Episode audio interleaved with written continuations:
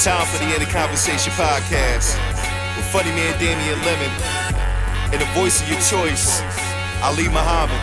Yeah, this is Damian Lemon, This is Ali Muhammad, and this is in the conversation. the podcast. We are back at it again, in the mix, in your ear, here for another week. Black History, yeah. What's mm-hmm. popping, man? How you doing? Ah man, I'm over here um, starving a little bit on my fast.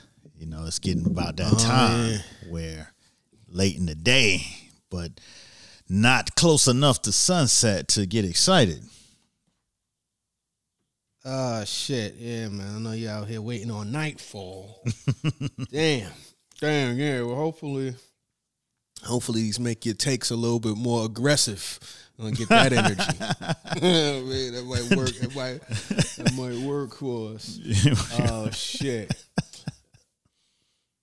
yeah, man. Anyway, man, damn. Did you get your uh, situation right though? Your whole uh, your kickoff, your Ramadan, you know, early meal. Get it? Get Yeah, it, uh, yeah, yeah, yeah, yeah. I got my I got my program together, man. Finally, you know what I'm saying? Okay, I, I like good. day three, day three, day four. I started to hit my stride Mm-hmm. as far as getting the right amount, the proper rest. You know what I'm saying? Waking up with the right, Gotcha. you know what I'm saying, nourishment. You know what I'm saying? And um falling falling through the day. Now what I what I gotta work on is is is being just as productive during the day as you are when Uh-huh. you're not fasting. You know what I'm saying? Because sometimes you get way, you know, all the way into your spiritual, and then you forget that you're in the world and you got to work. Right. So you don't forget Right, it, but you know what I'm saying? You're just not as, you know, proactive. You know what I'm saying? I'm not, you know what I'm saying? Because I, you know, I, I might fall off to, you know what I'm saying, getting all the way deep and be like, oh shit, let me jump on this work. So you got to find that balance. It's like, you know, in, in Game of Thrones when Bran, when the three eyed raven told Bran, you can't stay in there too long. You know what I'm saying? You gotta gotta come back out. It's similar, similar type of vibe. Can't stay in your in your spiritual head too long. You gotta jump back out of it and, and be able to, you know, strive and prosper out here. Yeah, man. Nah, that's a that's a great uh, analogy. I guess you can't really you can't really dwell in too deep into the spiritual because you gotta go back out into this physical world to get that physical paper or make some things happen. Right. yeah, man. I hear you as far as go ahead. What you about to say? Now I guess that's why they say, uh, you know, you know, it's probably that every person once in their life should make Hajj and and and you know do it in the spiritual land. You know what I'm saying? You should probably do Ramadan and all that in the spiritual land where everybody's doing it and, and it ain't no work or it's not the work is not as important as what you're doing. You know what I'm saying? But when you hear shit, them bills ain't gonna wait 30 days for you. Right, right, right. Is that something that's on your um? Is uh, is that like a, a list of things that you want to do? Oh, most definitely, most definitely. I want to Okay, do Hajj okay. and I want to do Ramadan and you know what I'm saying a, a a country that that does Ramadan. You know, a, Muslim country. So Okay. What is Hajj just as- again? What is that?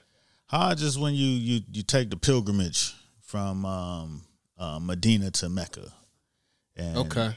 Yeah, it's it's a pilgrimage that that the Prophet made, and um, you know, all Muslims are urged to do it at least once in their life. My my pops went probably like five six years ago, so How far the two? I listen, man. I don't know. Uh, okay, because I'm just curious how, how, you. is from goddamn New York to Jersey for real, for real. Yeah, no, but my question is, do they expect you to do it the old fashioned way, or like if you just catch yeah, an they do it though. Yeah, they, a- they nah, nah, they they do. it. it's like it's like millions of it's like a million people. It's like it's, it's a whole bunch of people doing it. It ain't like you're doing it by yourself. Okay, so it's like a crawl. It's like a whole yeah, it's a whole Yeah. vibe. Okay, all right, okay. Like five stars. Good looking out, my guy. All right, bro, we gonna we gonna drop you off over here, and then you know we'll see you on the other side. You know what I'm saying? This, this this your responsibility to do it once in your lifetime, solo. To get through, yeah, to get through. Nah, nah, it's it's it's it's it's it's a bunch of people. I, I don't know the numbers. I know it's like millions, but you know I don't know the exact number Uh-huh. of people that do it every year. But you're not alone. That's that's all I'm saying. And usually people like they go with a group from you know with their country. Like Uh-huh. they you know they organize all these trips. And you meet up with a Uh-huh. you know a group and y'all all go and y'all y'all vibe together. But I'm sure if you went by yourself, you'll find your crew. Right, right. Now Hajj is different from there's another um there's another term that they use. I guess that might even be like when you fully convert or when you like make your formal conversion. I also I often hear about it people I can't remember the term, but I like I know like uh Beanie Sigel said, "Yo, I went here and I took such and such when we made was it made um you know what I'm talking about? Shahada, my shahada. Shahada, Shahada, Shahada. So Shahada is like that is That's when you The- convert. the- That's when you you accept the Gotcha. faith. Yeah. got it, got it, got it. And some people, whoever who like who may already be Muslim, they go over there similar to the Hajj. They kind of want to do it like more in a more formal setting, like kind of like being baptized again type thing. Right. Is that what it is? Okay. Right. Yeah, man. I tell you this, I feel you on that trying to get more rest. I haven't been getting rest probably in the last damn near three weeks. Damn. and this it's really on me. I mean, that's not three weeks straight, but it's been it's been uh, a couple days each week, and it's it's really on me. It's really on me. I haven't really enforced like a, a true bedtime. You know, like uh, they you know this theory is you should have a true bedtime. It'll, it'll help with your body if you like you wake up at a certain time and you go to bed at a certain time. And I kind of just wake up when I wake up. Not that I wake up when I wake. I wake up pretty much the same time every day. But as mm-hmm. far as going to sleep, I'm living like a ten year old. Like I, it's like I, I want to, you know, I want to stay up until I can't stay up no more. You know what I'm saying? Like I'm just, and I know like it's getting late. I should probably go lay down and try to put myself to sleep. You know what I'm saying? Just go knock out, try to. But I mm-hmm. find myself in fucking YouTube or reading shit that I've been putting off all day to finally read it, or you know, I found myself the other day editing some video to like six in the morning. Like, what are you doing? It ain't even nothing that important, but it's just like you get in a groove. It's like a weird groove, Right. and then yeah, and it it'll just you be Yeah, done for during the day. Yeah, That was that was something that you wanted to do. You learn, and that's that's that's how you learn. Yeah, I think so. I think so, but I think there could be more parameters on it. I think that's you know that I, t- I could put a little bit more.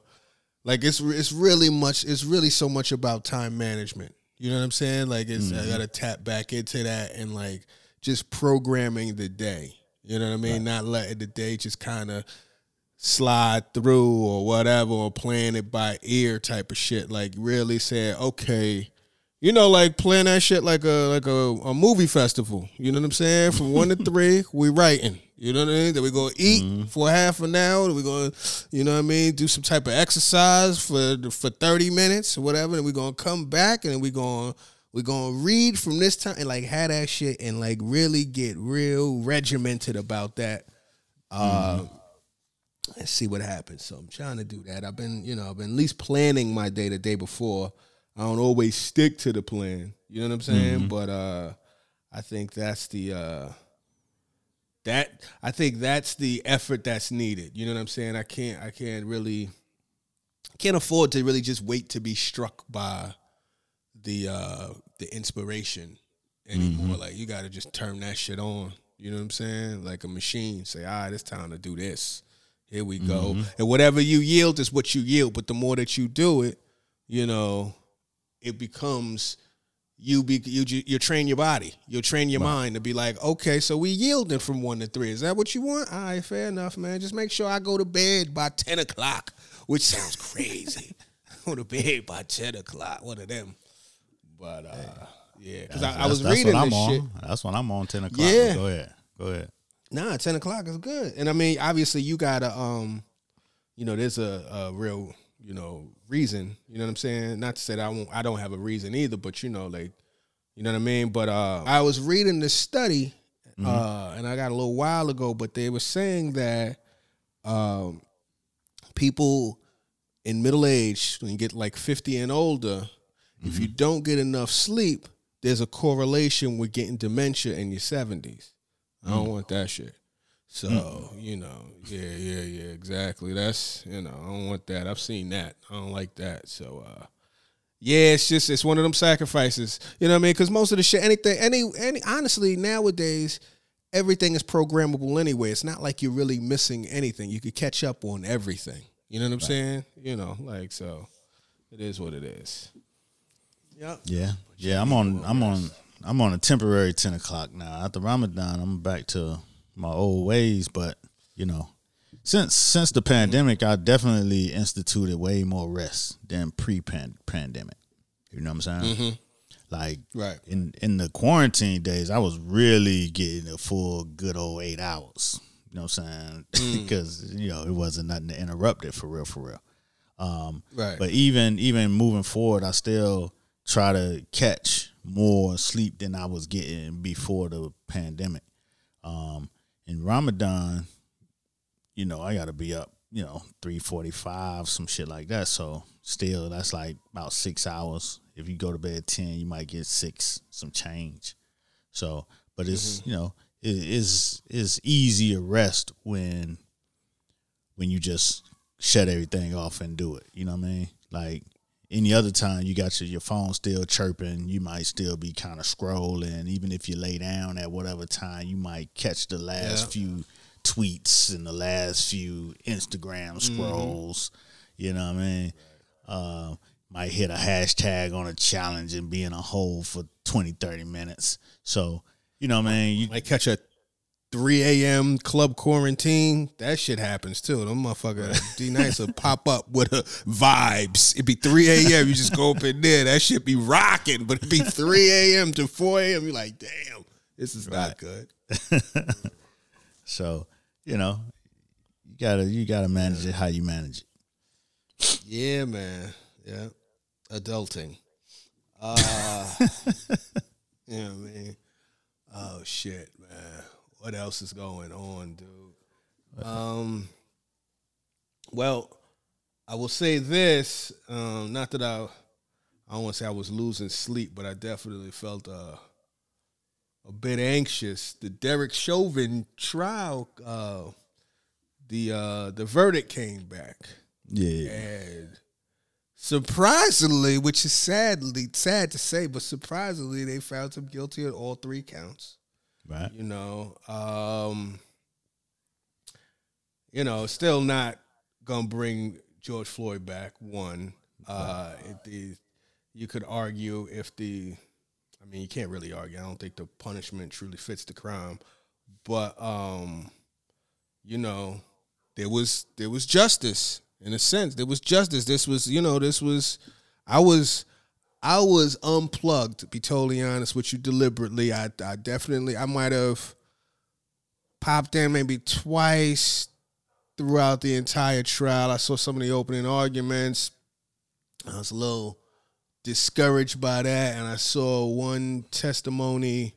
Uh, the young security guard dude who was uh who was also like an MMA fighter who kind of you know describe some of the moves that or yeah some of the moves that uh Chauvin was doing with his knee on George Floyd's throat you know uh you know cuz I've still never seen the entire video just for the fact that I just I didn't want to I you know I, I just feel like that's a perpetual loop of just like I said before of like just black brutality and I feel like that's deliberate. I think there's some some way in which to just really uh desensitize society uh to the death of black people, you know.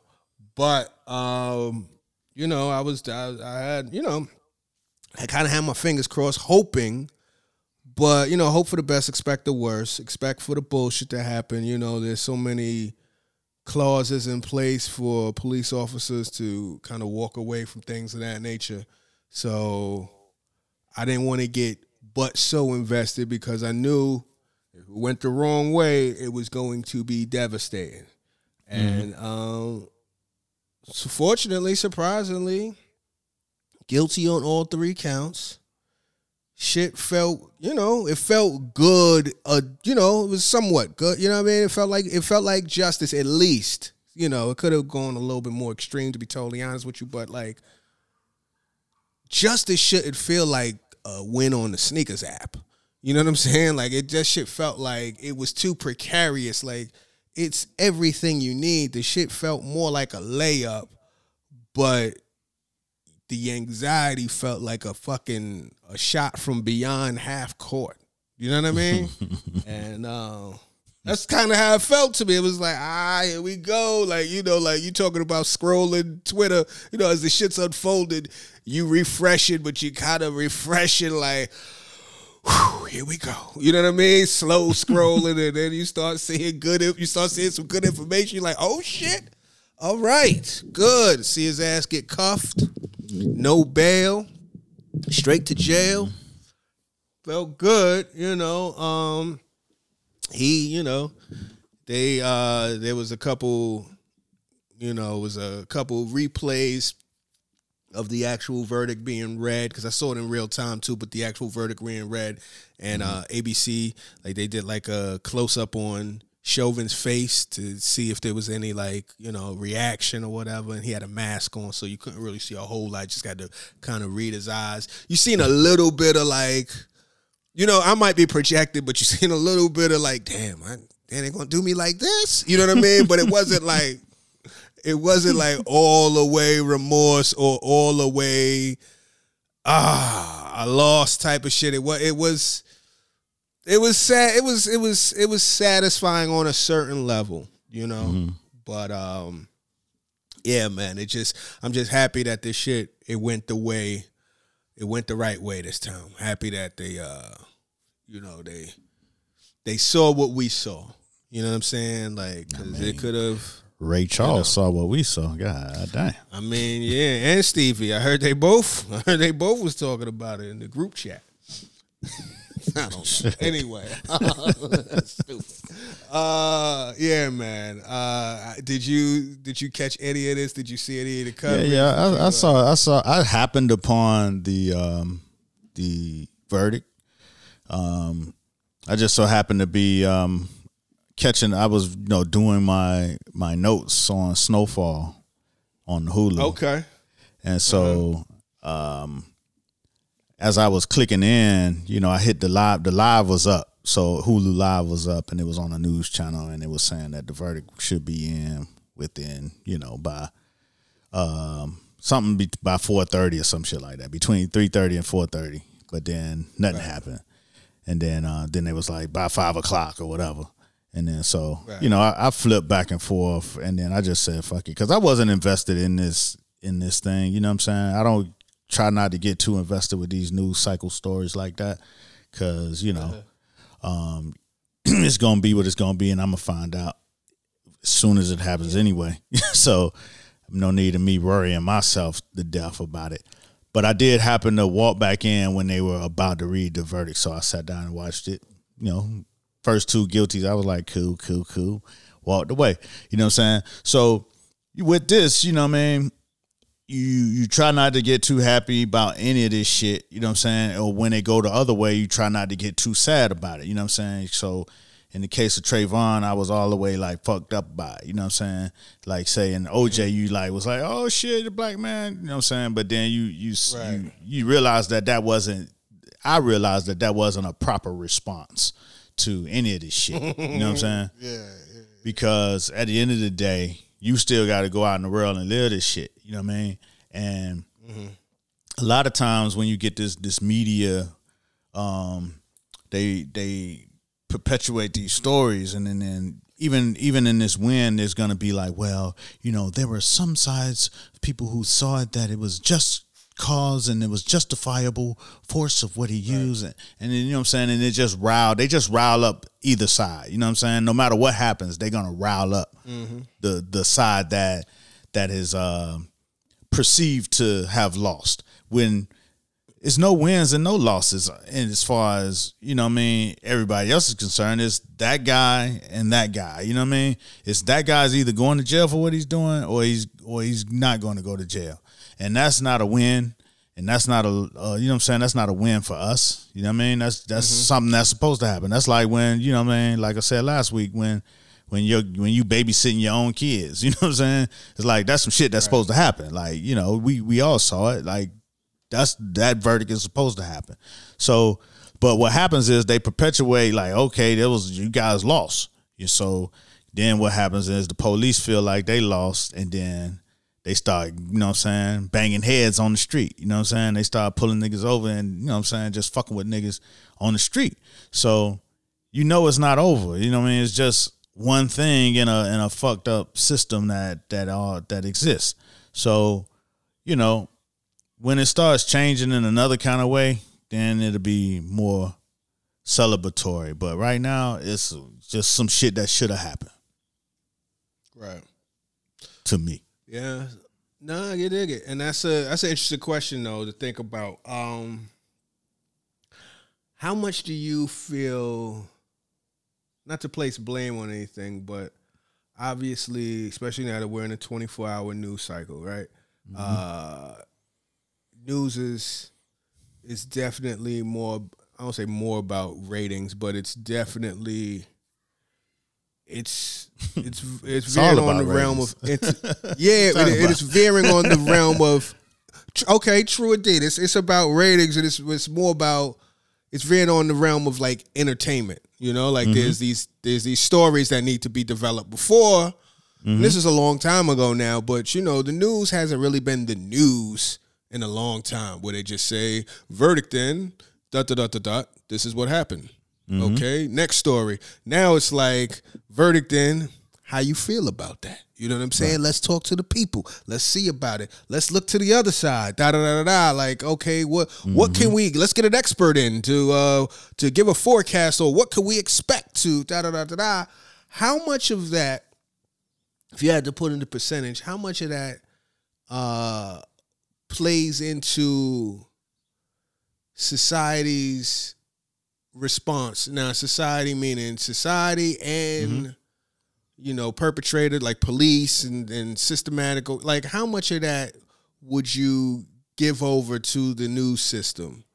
And, Well, I- uh, go ahead. I, I I- I can't give. I mean, a, a, a real number. I could give you a, a speculation number. You know what I'm saying? Yeah, I would say is what we do. ninety five percent of how people are responding is based on the conversation that is happening across the news cycle. I mean, every like ninety percent of the shit we talk about on social media comes from some news outlet first. You know what I'm saying? Or or or a celebrity's own personal account.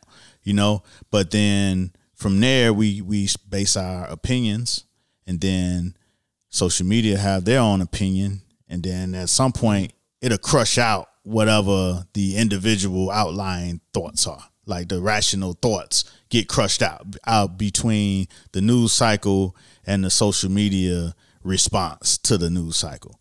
So when when social media started to first hit, like Twitter and all that started to hit, I, I kind of looked at it and realized that it's a it's a a beast that needs to be fed every day, and they're gonna get that shit something to eat twenty four hours a day, and your opportunity to make money and get ratings depends on how well you can feed the beast.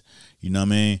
Like I say, uh, I say all the time, like Rihanna's biggest talent is her ability to keep people's attention. You know what I mean? And she knows how to feed the machine.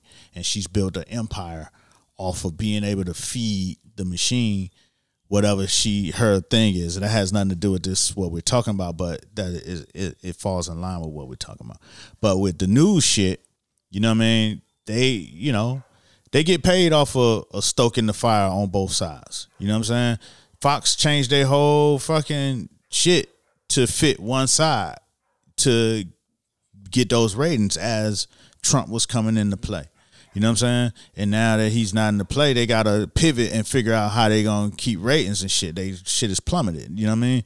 So, you know, um, CNN has their style of how they do shit. Everybody got their style of what they do and how they do it. And, you know, that's that's the business of it. Now, as a as a individual thinker, you know, you have to be able to sort through that shit and figure out where you fall at in the play. You know what I'm saying? Sometimes you you fall right in line with it, like, oh yeah, because that it it reflects what you might have already thought. You know what I'm saying? Then when it goes against what you thought, you like turn that shit off. You know what I'm saying? It's like when when when my team don't win, like you know what I'm saying, the mm-hmm. finals or some shit like that. I turn that shit off for about four five days because I don't want to see that shit. you know what I'm saying? So it's it's it's like that, man. I don't know. I I, I checked out of the shit out after Trayvon. You know what I mean? Because I realized that it was controlling not only how I was feeling, but it was how I was moving. Like you know what I'm saying? Like I was like, man, fuck this shit.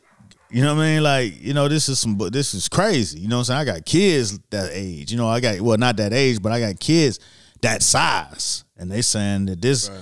this kid was a grown man because of his size. And I'm like, shit, I got a 12 year old that's the same size. You know what I'm saying? Six two and hundred something pounds. You know what I mean? It's like, yeah, this is this this shit hit crazy. But, you know, it goes on. Like I coming up in Miami, this station WSVN Channel Seven, they were part of the original originators of sensational news. You know what I'm saying? So when that, like you said, news was this, this, da da da da. da. WSVN created this whole shit where it was like whatever. They had a whole like crime section. You know what I'm saying? That every night they they Right. you know what I'm saying they go through this whole crime section. It was Rick Sanchez, he was the leader of the bunch. Mm-hmm. And they basically take the most it could be the most random crime and then they just dig in and da da da da da da da what will happen and the, the- the justice be served and da da da and you know and don't let something real happen like somebody kill a tourist or some shit like that and then they go hard and they go in. And then, you know, at first it was like this is ludicrous. This was ridiculous. You know what I'm saying? Like like this this ain't even news. Like what is y'all doing? And then over time a lot of news outlets became the same kind of way. So if we knew how it felt every night to come in and it's gonna be some niggas getting chased by the police, arrested, or they're gonna be talking about some shooting. You know what I'm saying? That's just this is gonna be it, and that's just gonna be right in Liberty City or Opa-locka, Overtown. It's gonna be one of y'all. You know what I'm saying? And every night it's the same shit.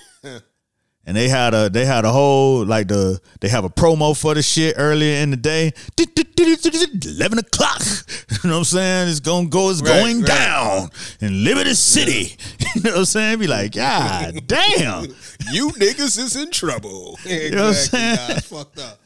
And and oh. and then all news became that way. It was like a trip to watch it unfold. Mm, and that's where we at. Yeah. Yep. Yeah. So you feel ninety five percent of it is driving the Public uh, opinion? Yeah. Yeah, I, I, I think I think ninety five percent of public opinion is based off of the news cycle and Right. and, and what comes across our algorithm. And Mm-hmm. like you know what I'm saying, it's it's hard to even search for something outside of your algorithm because you're not used to thinking outside of it. You you used to open up your app. Whatever's Mm-hmm. there is what's the news. You know what I'm saying? Trending topics. All right, that's what we're talking about for the next couple of hours. You know what I'm saying? Mm-hmm. It's like it's hard to even select what you want to think about today. Cause Right. as soon as you turn on the TV, as soon as you open up your phone, the phone already sending you alerts before you wake up. By the time you open your didn't phone, even open the phone. Yeah. right, Right. That shit is already on your front screen. Apple News telling you what the, you know what I'm saying, telling you what you they think you should know today. Yeah. Yeah. Shit is wild. It is crazy. It is crazy. It is, and it's so far gone now. It's a full on business business. Yeah, It's yeah. It's fully entrenched. Yeah, it's fully entrenched, and we you know we gonna get the vaccine, and then we gonna have a new operating system, and we gonna be locked in. that's just that's just just that's just nigga talk. I ain't serious. That's that's Hotep news. Yeah. That's whole, you know what I'm saying? that's street corner talk. I'm not serious. Stop it. right. There's there's the cycles though. There's different news cycles. There's the obviously the traditional news cycle. Yeah. Then there's the barbershop news cycle. There's Yeah. the, the black Twitter news cycle. The Hotep Twitter the news cycle. You know what I mean? Like it's Right. just that's that's funny. Oh man, yeah. I Well, like the I like the new Black Wall Street um news cycle. The, what you mean, the- like well, the- like Trapper? Yeah, like Wall Street Which- Trapper, or, or you know what I'm saying, like Mm-hmm. those cats are like all this this business information. Earn your leisure. earn your Yeah, leisure. like you know what I'm saying? Flipping houses and all. You know what I mean? I, I you know what I mean? Yeah. It's it's it's it's um interesting to watch that segment of the algorithm grow because it Mm-hmm. didn't exist. You know what I'm saying? Like. 10 years ago that didn't exist like you you be working real hard to try to get that kind of information from people that looked and sounded like you you know Yeah. so it's very interesting to watch that grow Yeah, no, I agree. I agree. It's it's it's well needed. It's Mm-hmm. well needed, and it's uh, uh, you know, and it's it's spoken to us. You know, Right. it's not it's not too elevated or a bunch of terms and things that are not really, you know, because for a while it felt like it was Spanish. You Mm-hmm. Right. know, like either you had it in, you understood, you worked in that industry, you had the glossary of these terms that were used, you Mm-hmm. were good. But if you didn't, you might as well be watching Telemundo. You know what I'm Right. saying? Like, because the shit that they were saying, you, it was never, nobody ever really broke it down. You know, so uh, yeah, to see it, to see that prospering is cool. Yeah, Cause we got to expand at least Black Twitter. You know what I'm saying? We got to expand our our um, algorithm. You know, get it. You know, our, yeah, the TV and the you know the memes is is cool. The challenges, I love all that. That's that's what keep this shit cracking. But if we could slide more shit within the cracks, you know what I'm saying? Then Right. we'll be better off. Like you know, I'm saying putting out different kinds of information. Like you know, I always get the you know like right now, like the um the black businesswoman, new entre- the entrepreneurs, you know what I'm saying? I got the I Uh-huh. took ten thousand dollars and did this and blah blah blah. And now my ice cream shop is popping and I'm you know what I'm saying value that this.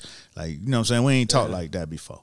You know what I'm saying? That shit was Right. that that kind of conversation was held to certain circles of people. Mm-hmm. The S the SBA loan crowd, black enterprise now. You know what I'm saying? So Yeah. it's good to see that filter out into in the midst of gossip, in the midst of entertainment and and culture. We get we Yeah. get some information as well. I like that. right. Yeah, it's cool. It's cool. I like it too. It's cool. It veers off. There's uh there's the offshoot which they call LLC Twitter. Mm-hmm. which is where it's a little bit more, you know what I mean? Where it's a little bit more of all you gotta do, you know, that Right, type right, of right, setup. Right. First of all, you know, and I'm not, I like the spirit of it, but I just say take it with a grain of salt. Like when you getting financial advice that starts with boom, nigga, all you gotta do, that's what you gotta say, all right, well, let me let me look at another source as well, cross reference, because I, I don't know, this feels a little feels a little too turkey, Right, or right, or the reporter just feel frustrated with you, like, all right, back. So let me let me explain something to you, because obviously you you you're not even following what I'm trying to tell you. So fir- first of all, you you you obviously need to be talking to the government more often because what you're doing. You know, obviously, you you know, it's like, whoa, hold on now. let me not let's not make it attitudinal. Right. But uh, I do love the spirit of it. I do love the information. I like that the fact that the conversation has broadened. Yeah, right. for sure. Yeah, yeah, yeah. You know, even like, you know, even like you're gonna get that. You're gonna get the get rich quick people. You always had them. But they actually used to Uh-huh. Lead the way in that space. You know what I'm saying? Those they were the only ones you would see. The get rich quick, like, you know what I'm saying? You could do this and da da da da. So, you know, they gonna be there. Like you can't you can't get them out the way. But enough for people to start thinking and and thinking differently and moving differently and actually seeing people um, take advantage of some of the things that they, that really exist out here is uh you know it's encouraging Yeah, and and there's there seems to be more systems of accountability. You know what I mean? There's Right. a lot more people that are kind of that are putting people's feet to the fire and kind of saying, "Hey, well, listen, this happened and this happened. Now, what's what's the deal with that?" And a lot of people are kind of getting vetted out in real time, which is kind of cool. I tell you some other shit that I like. Um, and I'm only going to speak uh, on the peripheral of this because I don't really have the full story. I just I just got hip to it recently, but um, what's the lady's name? The woman that works with Black Lives Matter. I think her name is Paris. Um, try to find her name as I'm talking to you. Uh, Paris, something with a O. But uh, she's one of, I guess she was one of the leaders of Black Lives Matter. It doesn't really, this is just really where we jump it off from. One of the mm-hmm. leaders of Black Lives Matter. And, you know, there came some reports came out that she had multiple houses and this, that, and the mm-hmm. other thing. Like she was living pretty good. Mm-hmm. And so now a lot of the the narrative was she must be taking money from the because And Marc Lamont Hill interviewed her, and she was like, "You know, I work for Black Lives Matter. I don't draw salary for Black Lives Matter, mm-hmm. but at the same time, I'm a professor." I'm a TV producer, maybe even a movie producer. I'm not sure, but mm-hmm. definitely a TV producer. Uh, I've sold. I mean, you know, I've I've published books. One of them mm-hmm. went to the New York Times. One of them New York Times bestseller. This, that, and the other thing. Like I make an income doing various things. I'm a speaker, so yeah, I'm making income.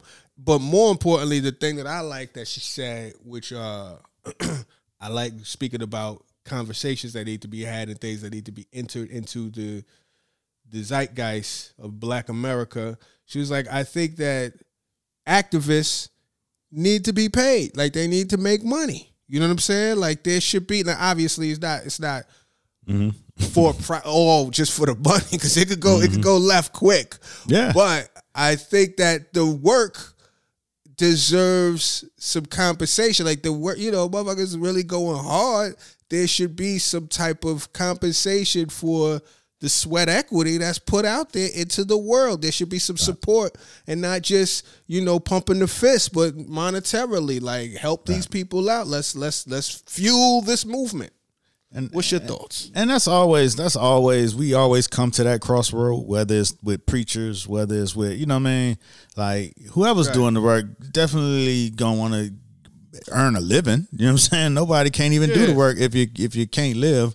Um, but in this social media age, we've we've all anything that that you get popular for, you're gonna be able to monetize. You know what I'm saying? Especially if it if it works in a big way. If she was like one of the founders of Black Lives Matter, she was going to be at the forefront of some attention. People were going to want to talk to her. People going to want to hear from her. You know what I'm saying? So her books will sell, and her speaking engagements will crack, and her her bag will increase. You know, um, I didn't, you know, I don't, I don't see no problem with that. You know what I mean? If if you're in line with with your goals and and what you set out to do, I just never understood Black Lives Matter as an organization anyway. You know what I mean? It just it came out of out of the nowhere and and and, and it got a lot of lot of money from a lot of different places really fast. So, but I didn't know what the organization. It wasn't like the organization was on the ground doing shit before. You know what I'm saying? When after Trayvon, you start hearing the name and it and they they doing activism and all that. But I didn't know what else they did. I don't know. They had an office set up and you know a 501c3. I don't know.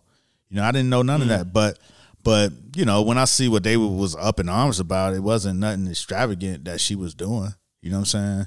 She bought a one point. I think they got really turned off when she got the one point four million dollar house in in L.A., which is like shit. All houses in L.A. cost a million dollars. You know what I'm saying? Like if you buy a house in L.A., you're gonna be spending a million dollars. God damn.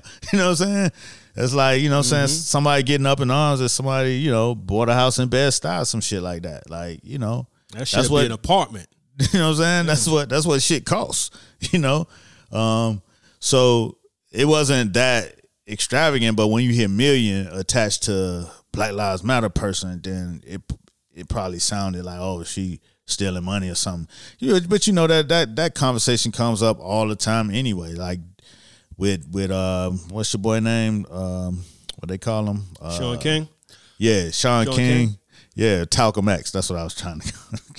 That shit is one of the funniest. Talcum X, whoever came with that shit deserves a plaque. That shit is fucking hilarious. Real quick though, Patrisse Cullors Brignac. I believe you know her last name. Her very last name is spelled like you know how like the the champagne B Right. R I G N A C, which I've never figured out how to pronounce. But you know that's Patrisse Claus Bernac, I believe. But if if you was really paying attention and not just looking at the algorithm, if you was paying attention, you would have seen that all of the founders, like three or four of them, have signed with the major agencies, CAA and UTA. They all have deals with these agencies, so they out here working, and they and it seemed like they were all in like doing film and TV. So, you know, they're gonna be working. You know what I'm saying? They no different than you know anybody else that's working in TV. So they out here getting deals. So that's what it mm-hmm. is. Hopefully they could include some of this messaging and some of this this this walk of life in in their programming that they're doing. Maybe they can run counter programming to what we, what we already seeing. I don't know, but I ain't mad at them getting money. You know what I'm saying? Shit, I wouldn't be mad if she was drawing a salary off of Black Lives Matter if just if she was doing the work. right. You know, again, it's not like they they were they were some organization that had promised to do a certain thing and you know what I'm saying and and uphold certain values. We don't know what these people mm-hmm. came to do. We you know what I'm saying? We we see the we see the slogan. We see them on the news. We see, you know what I'm saying, them being um villainized from certain segments and we see them being heroes to other segments, but for real, for real, I don't know that organization and, and what they stand for and what they what they seek to achieve. And until I go and find that out, I, why should I be mad that she bought a house or some houses or or f- fucking Rolls Royce? Shit, we let rappers get Rolls Royces. We ain't mad at them. We ain't mad at drug I'm dealers getting Rolls Royces. You know what I'm saying? Yeah. Why we why we mad at I'm the not- preacher? Or why we mad at you know what I mean? I don't know. Yeah, I dig it. I dig it. it, it it's an interesting uh, context that people are, particularly uh, religion and activism, but uh, specifically, I see it a lot with religion. Now, Right. I'm not tripping, you know, like uh because I, I realize there's a it's a craft. There's an art to it. You know, there's a performance element to it, you know, um yeah, you know, and it could be, you know, is there should be an anointing. It could be, you know, if this person is truly favored and all of that. That's that's whether you believe or not. But the fact of the matter is, if they can get you to believe, that's the art there. That's the craft. Mm-hmm. That's back when I was saying about being a prayer warrior. There's certain people that could lead you in prayer to where you feel like, okay, nah, I think we good here. You mm-hmm. know, so if if I could do that, and let's not also forget, goes back to ratings. If I could draw a crowd, if my congregation is diesel, then yeah, I might need to get some paper. I might need to make a couple dollars. Uh now I think where it gets a little murky though is when the congregation is struggling and the, the pastor is bawling. That's when it gets a little nasty. You know what I mean? Where he he blowing the horn at you and you you know what I mean? You out here panhandling, fresh out of church. There there needs to be some adjustments on both sides. Right. You know what I'm saying? But um I'm all about getting paid for your work. You know what I'm saying? Especially if you do good work, then maybe you should draw a good salary or you should get something that that matches your effort. Right. Uh, And- shit, and just like know, we pay said on- doctors well. Right, no doubt. And just like we said on on on these um the, the LLC Twitter, and you know what I'm saying, there's gonna be scammers. There's gonna be get rich quick people. Yeah. There's gonna be all that in all what we do. But Every you know what I'm saying, profession. every profession, every every sector of drawing attention. There's gonna be some people that are frauds. There's gonna be some people that you know what I'm saying that are, are all the way about it. But you know what I'm saying? You're gonna have to be able to, to decipher that. Like we was mad to know that Malcolm X wasn't balling and he was broke when you know what I'm saying? It's like, damn, how Malcolm X gonna be broke? You know what I'm saying? But he out here doing the work, but it wasn't no method of him getting paid to do the work. Yeah. Yeah, that shit's crazy. Damn. But Yeah, but when you wild. but sometimes you get on the side of of like I said, when you get on the spiritual side and the money don't even matter because you out here doing your purpose and that's just it. You know what I'm saying? And you know nowadays people be like, man, that that man is doing his purpose. We need to do a mm. GoFundMe for that nigga because he out here doing it and he don't even care. But and you know some people just get on the side of I'm just in what I'm doing and I ain't even thinking about that. You know what I'm saying? Because that's mm. not about that doesn't align with my values and what I'm out here to do. We just live in America, the work is, yeah, the work is the blessing. Right. I dig it. I hear that. We just live in America where everything is about that bread. Yeah, it's capitalism. I mean, it's capitalism, but then there's also yeah, it's capitalism, obviously. But then if we even just uh, because you you definitely you still need bread. Purpose is cool, but that's not gonna fill the gas tank. You know what I'm mm-hmm. saying? Like it, you know, like so there needs to be at least some money thrown towards the infrastructure. You know what I'm saying? Mm-hmm. Hopefully there's somebody savvy enough to to figure that out to where they mm-hmm. don't taint the one that is, you know, spirited or, you know, like really thrust by the purpose or whatever. But uh Right. yeah, That's why this Yeah, living, in, living in Yeah. America take balance. Absolutely. You're gonna need some kind dollars, of balance few dollars. because you're gonna need some dollars and you're gonna need some some vision. You know what I'm saying? You could you could you could get through one and the other, but if you want to, you know what I'm saying, if you want to live wholly and fully, you're gonna need a little bit of both. Mm-hmm.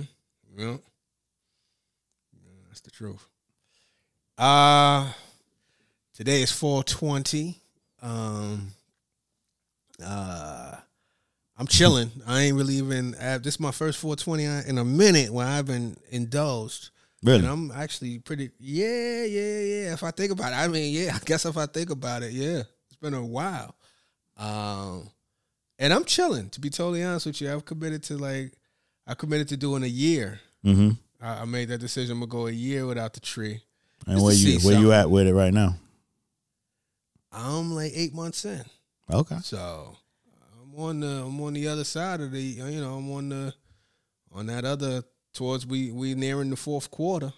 You know, sir. uh, I was cu- I was curious about how this would be. I'm tri- I'm not even tripping to be totally honest with you.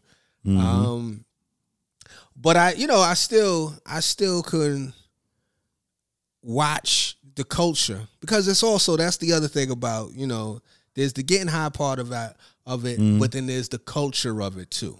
You know, just like so many other things, there's the culture of it, and now it's like it's even interesting how now it's expanding even more now with the legalization and things like that, and it's it's going to be interesting to see how that kind of affects the culture. Because part of uh what made I don't want to say what made weed culture sexy or part of what gave weed culture a bit of its character was the illicit nature of it. Even though mm-hmm. it wasn't, you know, as illicit as coke or crack or nothing like that, it was still it was still, you know what I mean? Like it was still like what I found out, you know, now you can smoke on your stoop.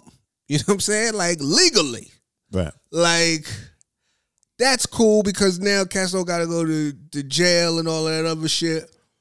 But it's interesting, like just it's just it's just an interesting thing about it. Like it's uh it's a it's a layer that's removed from it. You know what I'm saying? It's like it's just a, it's a layer that's removed from it.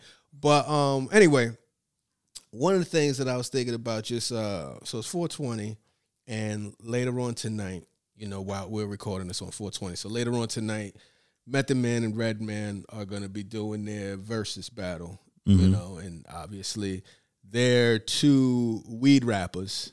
Mm-hmm. And as much as I like Method Man and Redman, you know what I mean? Uh, as much as they represent getting high, you know, weed rap, I don't think they really make much, in my mind, weed music, like get high Right. music. Like they make, you know what I mean? Music about smoking weed, but Right. like when I think about weed and I think about getting high, there's certain types of music that I like. And I'm curious, uh, where do you stand on that? How, uh, as far as weed goes, Well, go ahead, go ahead. What was you about? What were you about to? No, no, I'm, I'm about to tap Well, let me finish this you- question. Yeah, Let me- finish what you're saying. All right. When okay, if you indulge, uh, how important is music to the experience, Mm-hmm. and what type of music do you fuck with when you get high? Right. Well, If- I will start by I'll start with this, right? I, I get what you're saying, like with, with with bread and meth. They represent a different Mm-hmm. kind of stoner than what I grew up understanding, you know what I'm saying, a weed Right. smoker to be like, you know what I'm saying? Like the whole stoner culture and the like um, you know, like the stoner movies and the Cheech and Chong and the, you know what I mean? Like the cartoony type of vibe that it portrays, like that wasn't really how I seen it in real life. Like everybody I was surrounded by that kind of shit. Like, you know what I'm saying? The seventies, growing up in the eighties, like my grandma smoked reefer. You know what I'm saying? And right. so it had a different connotation to me. You know what I'm saying? It was more like people who smoked reefer was more serious. You know what I'm saying? Then then it wasn't like a lot of laughy, jokey shit. It was a lot of Curtis Mayfield and you know what I'm saying? Mm-hmm. Like niggas mm-hmm. did was serious business. You know what I'm saying? niggas wasn't having wasn't having it with a little 38 or you know what I'm saying? Always like a weapon around or some shit like that. Niggas was serious about life. You know what I'm saying? Shit is real. Right. What it wasn't Right. like no funny, jokey shit. You know what I'm saying? As it Right. as it's portrayed a lot of times in the marketing and advertising of of marijuana movies and and shit like that. So when you talk about music, again, it always aligns to people like Curtis Mayfield and me, Isaac Hayes, and you know what I'm saying. Uh, I don't indulge like that. You know what I'm saying? Like, um, for a long time, I didn't even smoke at all. In college, like Right. I didn't smoke at all. It's I smoked maybe three times in college. The first time it was like, yo, this is whack. You know what I'm saying? I was stuck. I you know what I'm saying? I, ain't, I was like, this is terrible. The second time, I damn near I, I, I fucked up my whole shit. I had a, a booty call that was uh, somebody I was trying to holler at for a minute, like come on through. Like, yeah, I was so happy my nigga had a joint. I was like, man, let me hit that, hit that shit, and um, I played the music that I would normally listen to, the funk. You know what I'm saying? Like I had a funk tape that had like you know Parliament on it, that had you know One Way and and Clear and all those types of groups. And um, I'm driving to this shit, and I'm so deep into the music that I'm in my mind, I'm in the band. You know what I'm saying? I'm in the band with- in the trunk of the car playing bass with the motherfucking Parliament Funkadelic, and Knee Deep was on. Um, the Parliament song Knee Deep, Freak of the Week was on. And then I looked up, I'm all the way on the other side of the road. I'm like, oh shit, let me tighten up. You know what I'm saying? Roll the windows up, roll the windows down. You was on the wrong side of the road. I was on the wrong side of the road. I was so deep into the oh, music that I, you know what I'm saying? I'm I'm fucking up out here. You know what I'm saying? I don't know how to get high. I don't know how to drive high, especially. You know what I'm saying? Uh, like, I don't know what the fuck's supposed to happen. So I'm out this motherfucker blow on the other side of the road. I was so spooked. I never made it to the, you know what I'm saying, situation. You know what I'm saying? That that never that never came back around. so I, I had stopped at some some people I knew house that was that was cooking, and uh, I, my plan was to stop there, get a plate, eat, slam that, and then go to my, my situation. But man, I woke up. It was about three, four in the morning. I'm like, ah, this is terrible. I hate weed. so so that was that was my early experience with it. And then as you know, as I got grown, you know what I'm saying, only time that I would really I would smoke every now and again, you know what I'm saying, mostly when I was with my cousin and and um but never really just on my own for a long time. Then I think one time we was doing the pod and um uh little Mr. Glass had gave, had some samples of some shit. I don't remember what it was, but he gave us both some. And so I had that as a Yeah, little yeah. stash that I would, you know, dip into every now and again. You know what I'm saying? And then that was Uh-huh. with that, I was able to figure, okay, this how oh, I, all right, this how I could, you know what I'm saying, I could do it. And even then I still tapped into what I knew as like, okay, if I'm trying to, you know, lay back you know, on serious vibe, play some music, you know what I'm saying, I hit this and woo woo, you know what I'm saying? But I'm still always a, a puff puff, put it out type of cat. I ain't smoking Mm-hmm. no whole joint and all that. I ain't trying to get blowed. That's why when I discovered that skunkberry, it was a nice strain because it don't get you blowed out. You know what I'm saying? It just take you on a nice ride and then let you off smoothly. Right. Yeah. But to your question, the music of that I listen to is the music that I usually go to when I'm trying to zone out anyway, which is the funk, which is, you know what I'm saying, uh serious shit like Curtis Mayfield. He was like my favorite artist of all time anyway. So that's the type of Right. shit I be on. Marvin Gaye. I hear that. Right. I, my vision of it was cats listening to that type shit, rolling the Reaver on the album cover. You know what I'm saying? Right. You know what I mean? Talking grown folk talk, and you got to get out. You know what I'm saying? Yeah, yeah. It was an adult situation. Right. Might have been a red light. Yeah, yeah, Yeah. yeah. Yeah, nah, it was definitely it was definitely uh, uh yeah, it was definitely like this ain't for you type shit. When you're young, this ain't Right. for you. My my my journey with it, like I when I was young, I didn't I didn't get into weed. You know, I seen it around.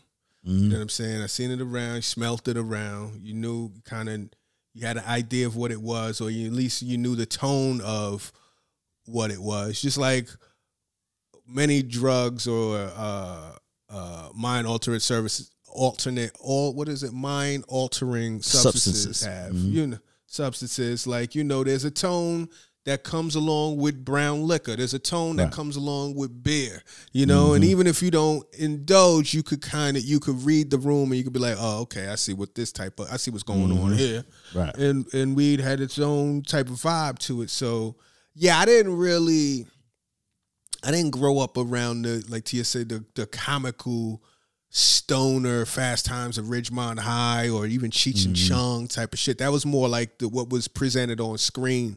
You know, yeah, I never really thought about it like it's a, a level of seriousness, but it was. It was kind of like uh, it was a stress reliever. You know what I'm saying? It was uh, it was some shit. It was uh, even even in comparison to what's going on now in hip hop, like just the sp- speaking of cartoonish, just the cartoonish size of the blunts niggas be smoking, or how much weed need to be on hand. It's like the it's like the money phone. Like back in the day, it would be a little little a pinner, like a little Right. small little joint. You know what I mean? That was good enough. That's gonna get you right where you need to be. You know what I mean? You know, it was, it was pulled from a little either if you go way back an envelope, or if not, like a little ten, little dime bag, a little little small bag or whatever. Um, but uh, I remember when I was like growing up, I kind of was looking at weed as like it was cool, but it was it was it was still D.A.R.E. era. You know, I used to joke mm-hmm. about this shit. I used to talk about this on stage, but it was still D.A.R.E. era. So this was back when the propaganda was strong, where weed was looking like a gateway drug. Like that should mm-hmm. have you on crack soon. You know what I'm saying? So mm-hmm. Uh and you would see, especially like in high school, you would see maybe cats that would get high and then they would just be dusty. Like they would kind of like go all in on it and like kind of be fucked up, like schoolwork wise. Like they, you know, like I knew quite a few people that were smart as fuck and you know, started getting high and they just like checked out. And you like, damn. And that shit kind of had me a little like wary of it. So I think mm-hmm. the first time I really ever got high high was like 11th grade. I had maybe tried to smoke before, but it didn't hit. And I got mm-hmm. high. And it was a hell of a moment. We was high, everybody was in the in the crib, we was joking, and it was one of the moments where I felt like the funniest nigga of all time. Right. I was we was lighting I was lighting niggas up. You know what I'm saying? I remember discovering a friend of mine had lupus in that moment. In the moment of killing this motherfucker, I was talking about saying, nigga, what's up with them spots in your head? And like the all of the raucous applause kind of s- simmered down. Niggas was like, yo, son, he got, you know, he got Louis sick. You know, it's like, oh. And I was like, oh, damn, my bad. Yeah, that kind Of, But then we got it right back because we were still young and resilient. You know what I mean? Mm-hmm. Feelings was being suppressed. You know what I'm saying? Ha ha, my bad, nigga ain't shit, shit. it's all good. Don't worry about it. Give a nigga a dap. You know what I'm saying? We back to getting high. Uh, remember the cheeseburger I had tasted better than anything I ever had in my life. That shit was the same cheeseburger I got in many other times from the fucking corner store. But this shit, that day, the way the motherfucking the the mayo and the ketchup and the lettuce and that little bit of tomato, all that shit get wove together to create a damn concerto of flavor. I was like, damn, this shit is amazing. So there was that. College, I didn't fuck with it because college, I was, I was just trying to get through that motherfucker. You know, like college, even though college felt easier, and probably in retrospect than high school, due to how, uh, I guess precarious my high school shit was, I was like, nigga, I just got to get through this college thing. I can't, I can't, you know, I'm, I, I gotta, I gotta get this off. So I was very, I wasn't, I was very serious as far as my vices. You know what I mean? I could handle mm-hmm. liquor. I had been, mm-hmm. you know, drinking here and there since maybe 10th grade or something like that. So I knew like the thing that always was the difference between early on between me with weed and liquor was like liquor was like a gradation. Like you could get tipsy, you could get nice, and you could get bent. Right. Weed was like zero to oh shit, I'm high. You know what I mean? Like I, I never really knew. Even if I just hit it twice, it just felt like I was I was out of there. Like whereas liquor, you felt like you could manage it a little bit more. So that became my vice of choice. I didn't really get back to weed till like when I was I was in my twenties when I was working. I had a job, I had an apartment, I had my own shit. And I was like, all right, let me see. Cause if I guess even the, the setting, it felt more adult. You know what I'm saying? Let me go ahead, roll a little joint. You know what I'm saying? Sit down on my own motherfucking couch in my own house. You know what I mean? See what's what. And uh, that's that, you that's that reefer that- feeling. Like shit, let me roll me a Yes. motherfucking joint. Shit. You know what I mean? Yeah, yeah. And I was always a joint motherfucker over over blunts and all of that. Mm-hmm. Like I never really blunts is cool. Blunts is that blunts is that '90s hip hop aesthetic. Back if we talking about Red and Meth. You know what I'm mm-hmm. saying? That's that era. Hoodies, blunts, Tims, and all of that shit. I just never liked watching a motherfucker roll a blunt, spitting all over the Nah. blunt. You know what I Licking mean? All that over it. shit. Yeah, never. I, I'm not in the communal. Like I like the cipher, but some of that shit get a little too intense. That's why I never used to like niggas that pass the forty around and the Right. shit, Hell the little backwash and all of that. I'm cool, nigga. Pour me a drink in a cup. So, um, you know what I mean? I just, I just, ah, I wasn't into that shit. And to your point, I like some smooth, some funky flash. I like some, I like some, I like some instrumentation with my high. I like to hear, you know what I mean? I like to hear fucking, I like to hear them cymbals go off of that drum pattern. You know, Right. nigga, I was listening to, I was listening to, and it, it could be, it could be all types. Of, I like Earth, Wind, and Fire is good when you high. OutKast, of course.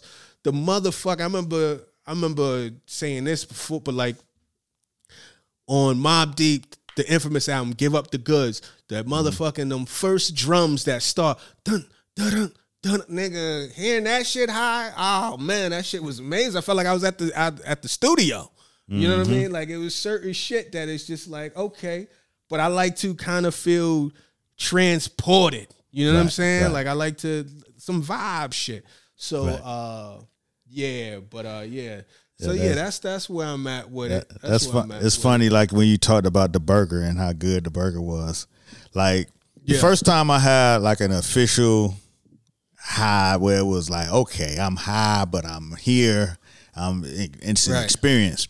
I went to Cleveland, was with my cousin Chris, and um, it was Uh-huh. it was like Christmas. It was like the Christmas era, like so maybe a couple days before Christmas or Christmas Eve. So I was there like through Christmas, and the whole time we was blowed. You know what I'm saying? He had just bought his pops this brand new Lincoln or whatever. This was what ninety, like ninety seven or some shit like that.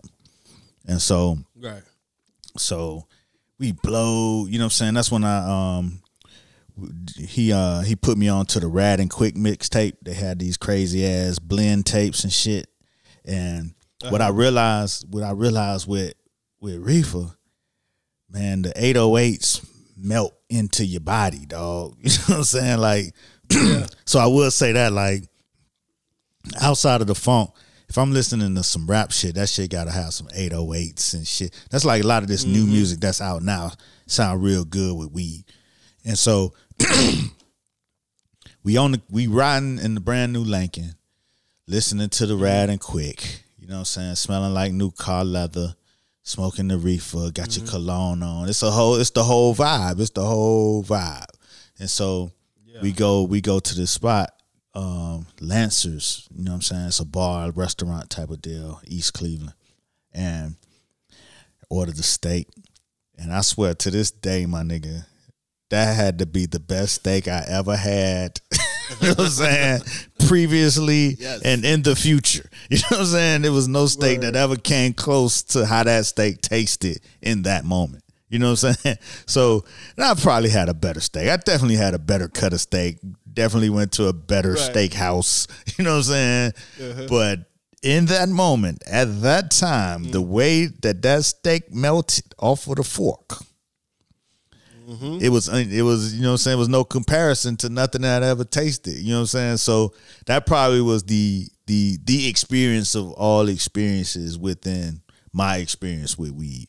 And you know what I'm saying? I, I've never been that blowed ever since, but over that amount of time, that was like four days straight, like nigga, yeah. And I stupid ass gonna hit it every time it was passed to me. You know what I'm saying? I don't know that you could you could say you could pass. You be like, I'm good. I ain't know you could do that. I Right. thought Yeah. I thought you just Yeah, had to hit it every time they gave it to you. Shit. You know what I'm saying? Yeah, yeah. And it's just it's just one other person, so it's like a whole ass blunt between two niggas. Like Right. shit, nigga, I'm high. We just smoked two hours ago. Woo. so And then the funny shit is you wondering, you like, damn nigga, are you as high as I am? Because I feel high, high. I don't you don't look like you as high as I am. I'm Exactly. fucked up right now. This nigga is high functioning. I'm stuck in the couch. I'm trying to talk to my, my great auntie. She ain't seen me in years. I'm like, oh, I'm so sorry, but I'm I can't do it. But I'm just there. They probably looking like they, look, you know, they all experts and shit. They, they, you know what I'm saying? They've been doing this for mm-hmm. years. They look at, they probably looking at, look at this little nigga stuck. Can't handle his reefer. Mm, mm, mm. Mm-hmm. Newbie. Yeah, man. Yeah, but shit, happy 421, y'all. Um, fuck. So now, yeah, man, that you know, I'm gonna watch it. I'm gonna check out the uh the verses, see how it go. See how it go. It should be it should be interesting for the most part. But uh yeah. I think it's about that time, brother. to, uh, Oh, we it sound like we we should we need like a like some music to to launch this Yeah. segment of the show. You know? you know? Hell yeah. Go But go ahead weed and to announce it. What what time is? What time is it? It is snowfall time. It is time for our snowfall recap. It's damn near been seven days since the shit aired, so you know, spoilers ahead. Um, yeah, man, they already know what it is. It's time for us to go ahead and talk about this latest episode of Snowfall, just to tee up for this this new episode tonight Season finale. Uh, season finale. Forgive me. I thought last week. I, I said last week was the season finale. I guess I uh, misunderstood what they were saying. But yeah, uh, they they I'm so worded they worded it that. weirdly. You know what I'm saying? Because it was like only one episode before the season finale. You know what I'm saying? Like who says that? Like you know what I'm saying? like either it Yeah, is yeah, or it ain't. right. Right. Yeah. But um, All right. let's talk about it, man. What were your yeah? Let's get into it. What were your thoughts? How'd you feel? Ah man, Um, I, yeah. I, I, you know, I felt, I felt like some justice was served. Speaking of, uh, old Siobhan or whatever his name is, Chauvin, but this was some Right. street justice in a fictional sense.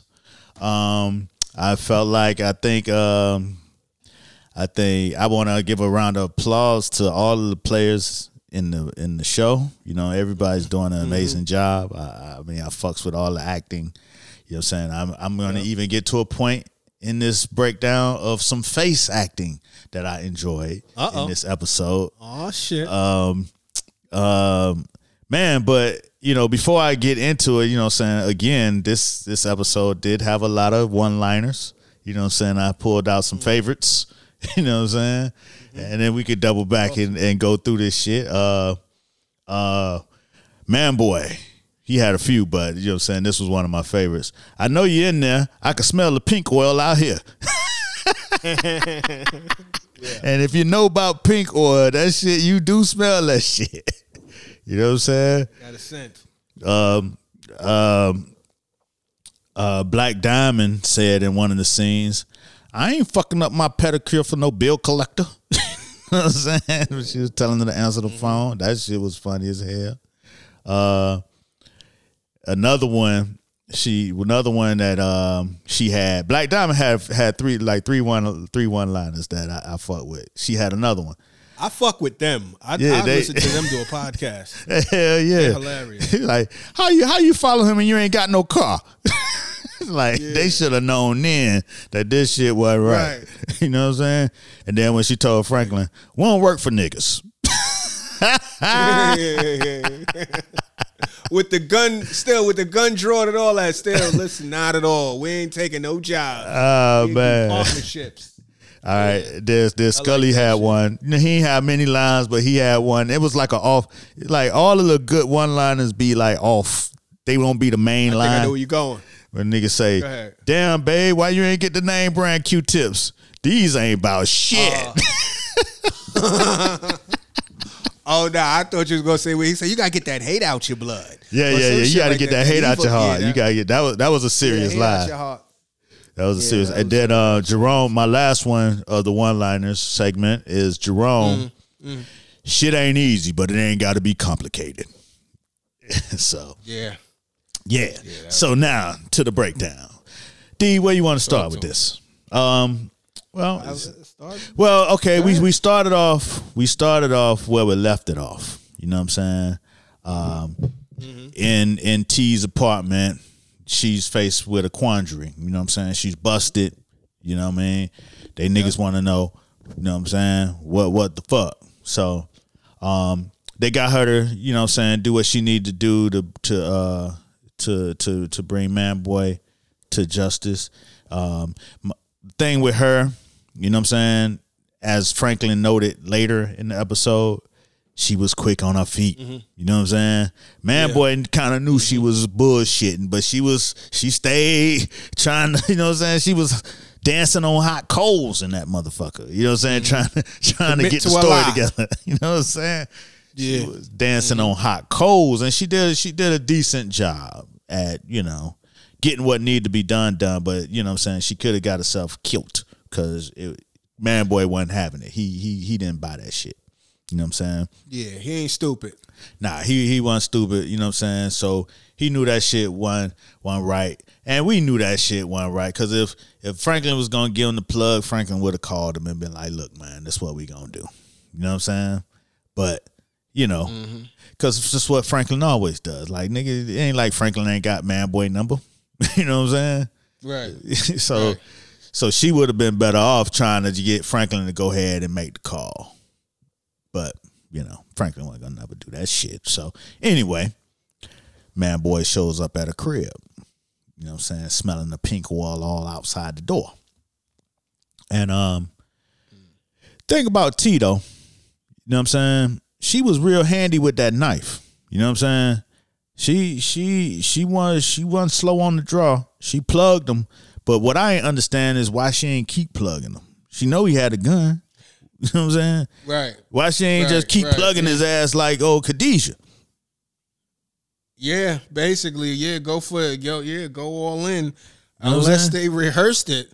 Cause yeah, because it definitely felt choreographed in that moment. Like, Right. all right, I did my part. Now y'all need to step in. Yeah, she Right. should have kept plunging.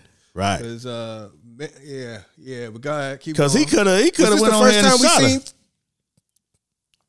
Yeah, because he still had the gun in his he still had the gun in his hand, right? Right. And I was I was a little they were both a little off. Cause man boy should have shot her. Man boy But- don't really seem like a cat that that uh waits around and obsesses about making a decision, especially if it's about pulling the trigger. Nah, But but man maybe boy he was, do maybe he but- was shocked. But man boy do talk a lot. So that fell within Oh, yeah. his character. He had something else to say before he shot her. You know what I'm saying? You know what I'm gonna got a lot do? You know what I'm saying? You know what I'm gonna do? I'm gonna kill you and your and your bitch ass hu- hu- boyfriend. You know what I'm saying? And then he got shot. You know what I'm saying? So he had to he had to get some lines out, and that's that's true to his character. His character always had to say a few more lines than needed to be said. Yeah, yeah. As as Franklin said, a nigga always talk too much. Right. yeah, nigga what? So- motherfucker there. that was ahead, with well within his character.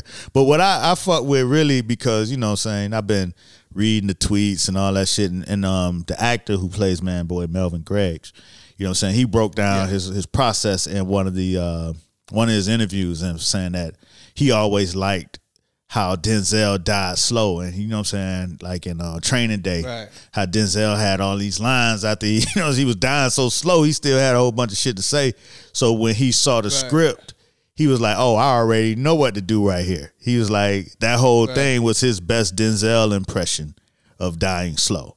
So I fuck with that. I was- believe it. I believe it. Well, two points to that because I, I didn't know he was he was drawing upon Denzel, but I'm gonna add to that in a second. But because it reminded me of the old days in movies when a motherfucker died, they always got like a little soliloquy before they mm-hmm. go out, before they take that last Mm-hmm. and die finally. They say, and I'm gonna tell you another thing, you bitch ass motherfucker. You know, all of that shit that man boy let out. Man boy went through all three of them, gave all of them. He let every they ain't spare no feelings. He not going, he's not going with the he not going to hell with the damn I wish I had said this. Mm-hmm. Everything he wanted to get off his chest, he got that shit off his chest along with them four, three, four bullets he had Right. in his abdomen. Right. But back to go ahead. Go nah, ahead. ahead. finish, finish your point, man. back to Melvin Gregg. Mm-hmm. Uh, yeah, I think I, I said this before, but Melvin Gregg, I was familiar with because he had done a lot of stuff for like All Def Digital, Mm-hmm. and even before that, like or even independent of that, he had his own like his own little wave on YouTube. Him, there's another guy, King Karen. They used to Mm-hmm. do. They used to do like a lot of little sketches. They did like a paid in full parody. But Man Boy, I mean, get uh, Melvin did quite a few Denzel parodies. Mm. You know what I mean? Mm-hmm. Training Day, da da da da da. You could tell like he's probably Right. super Yeah, inspired by that. Denzel. Yeah, he Like, mentioned, you he know, mentioned that. Yeah. that he had already did it in a skit. so Exactly. he, he knew exactly, what to do in that space. But he hit him with he hit them all. He in his soliloquy, he was like, you know what I'm saying? Yo, uncle, bitch ass uncle, following the nephew. and then Mm-hmm. Yeah. the, He haunting them. Yeah, know what I'm saying? The you nephew- the out. the nephew, you know what I'm saying? Uh, pussy whip by a trick that's under my control. Even though he's down there Right. dying, his mouth full of blood, he's dying. stabbed him. Then he hit he hit Leon. You know they always had beef. He hit Leon with a one liner Uh-huh. that I would have put in the one liner segment, but I wanted to save it for this part. He hit Le- Uh-huh. Lil Leon, my sister carved up your man homie like a Christmas ham, and you ain't do shit. Oh man, that nigga took thirty Ah. minutes to die. Shit is funny. And um, Yeah. So, you know, the thing about Jerome in these scenarios, Jerome has little patience for all this shit. You know what I'm saying? Because Right. Jerome understands at all times what's going on, like what people are doing and how it's going to affect things. You know what I'm saying? So it's going to be real interesting to see where Leon characters goes from here because Yeah. once they um once they got to Khadijah, which I, in my own personal opinion, I felt like they got uh-huh. lazy. They got Game of Thrones season eight with Khadijah's mm. final story. You know what I'm saying? Because mm-hmm. I mean, yeah, they could have they set her up, but with her people, they paid them more money. But they did that with you know what I'm saying? They did that uh, with Man Boy people. They did that, you know what I'm saying? They they used that Did that with Fatback. yeah, they did that with Fatback. Oh, oh, Like, it's like they used that over and over. It's like they could have came up as as intense as a character as she was, and she was giving them the most problems. It seemed like they would have Yeah. came up with a better way for them to catch her. You know what I'm saying?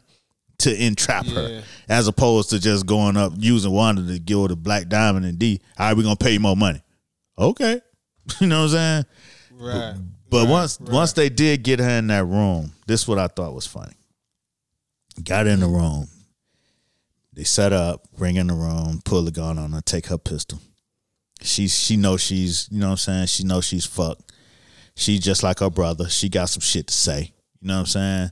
And um and so Leon he in his feelings because this is you know what I'm saying. This is the root of his pain right now. You know what I'm saying? This is the cause of all his his whole struggle. Is right here in the room in front of his face, and he he wants to you know make amends. You know what I'm saying? And she ain't having none of that shit.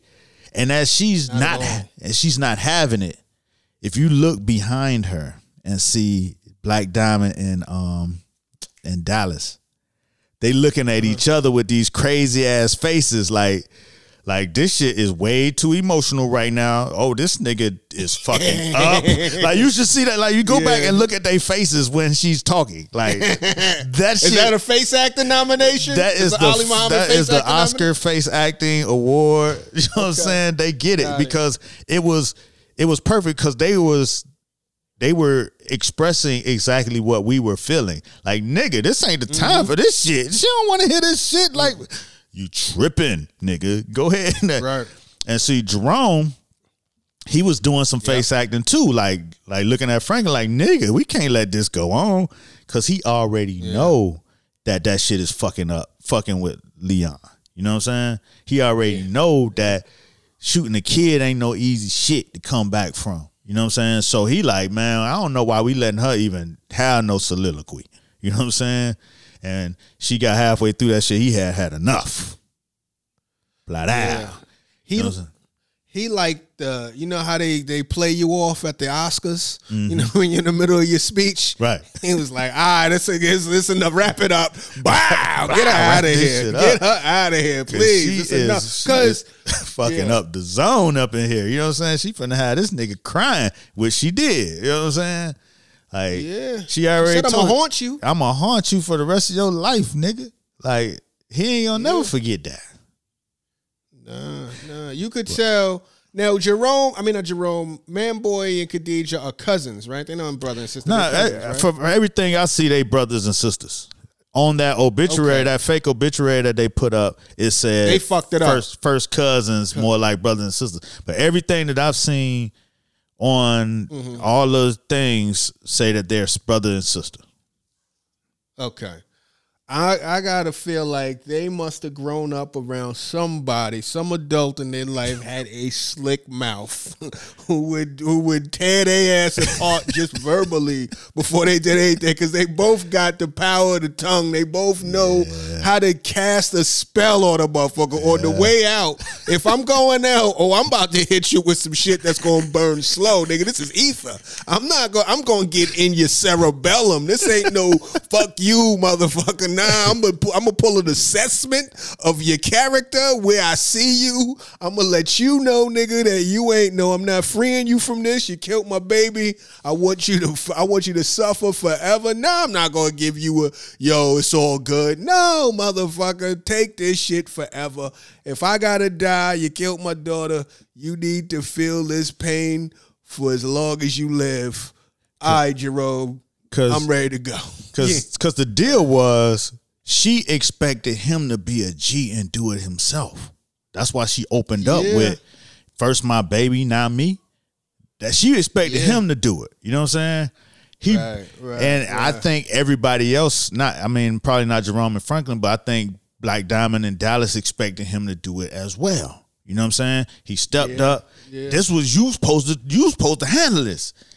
But he couldn't And do it. Leon from a season ago would have just popped up immediately, but he was yeah, he was fucked up from this whole situation. But in this episode, what you got to see was the reversal of roles of him and Franklin. Because remember, Franklin wouldn't do it mm. before. Franklin would be, and then Yeah. then Leon would have to come do it. You know what I'm saying? And what Man Boy was about to say to Franklin was, you know what I'm saying? He was trying to be facetious, and he was about to say, "You a real," you know what I'm saying? Probably was gonna say a real killer. Like, look me in my eyes, you are real.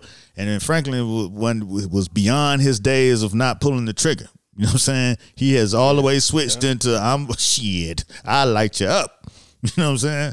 So Yeah. we saw where those two roles have come to a point where they they kind of switched and Franklin is all the way deep in and Leon is is now having a conscious about what's happening. You know what I'm saying? And we seeing that with Scully, you know what I'm saying? We seen Jerome go from having a conscious to like fuck this, all bets are off. You know what I'm saying? So we Super seeing trigger happy now. Yeah. we seeing well he handling business and he ain't like he just doing it for no reason. He doing what's supposed to be done. But we're seeing the No, no, no. But transformation. he pulling them triggers. yeah, we seeing Yeah, the no, he's all transformation of way there. characters. This is a very transformative episode. Yeah. Yeah, that's true. That's true. All right, so uh what else you got? Anything else? Because I got a Go ahead. I'm a one thing I want to yeah, talk take take take take a turn. okay, Take all a right, turn. Take okay, bet. One of my favorite scenes, which was hilarious, sad, but necessary, I guess, was uh was when Franklin and Jerome had to fight. When Franklin had to Franklin had to fight this nigga Jerome to get him to stay put. He didn't want to do it. You seen how he put up his hands? He had no no conviction in this shit. He like well, shit. He knew he was gonna take an ass whipping. And what was so funny was uh it was a couple moments in that shit. First of all, I think Jerome, you know, threw him the modified friends and family ass whipping. He, ain't even, he, he pulled a few punches.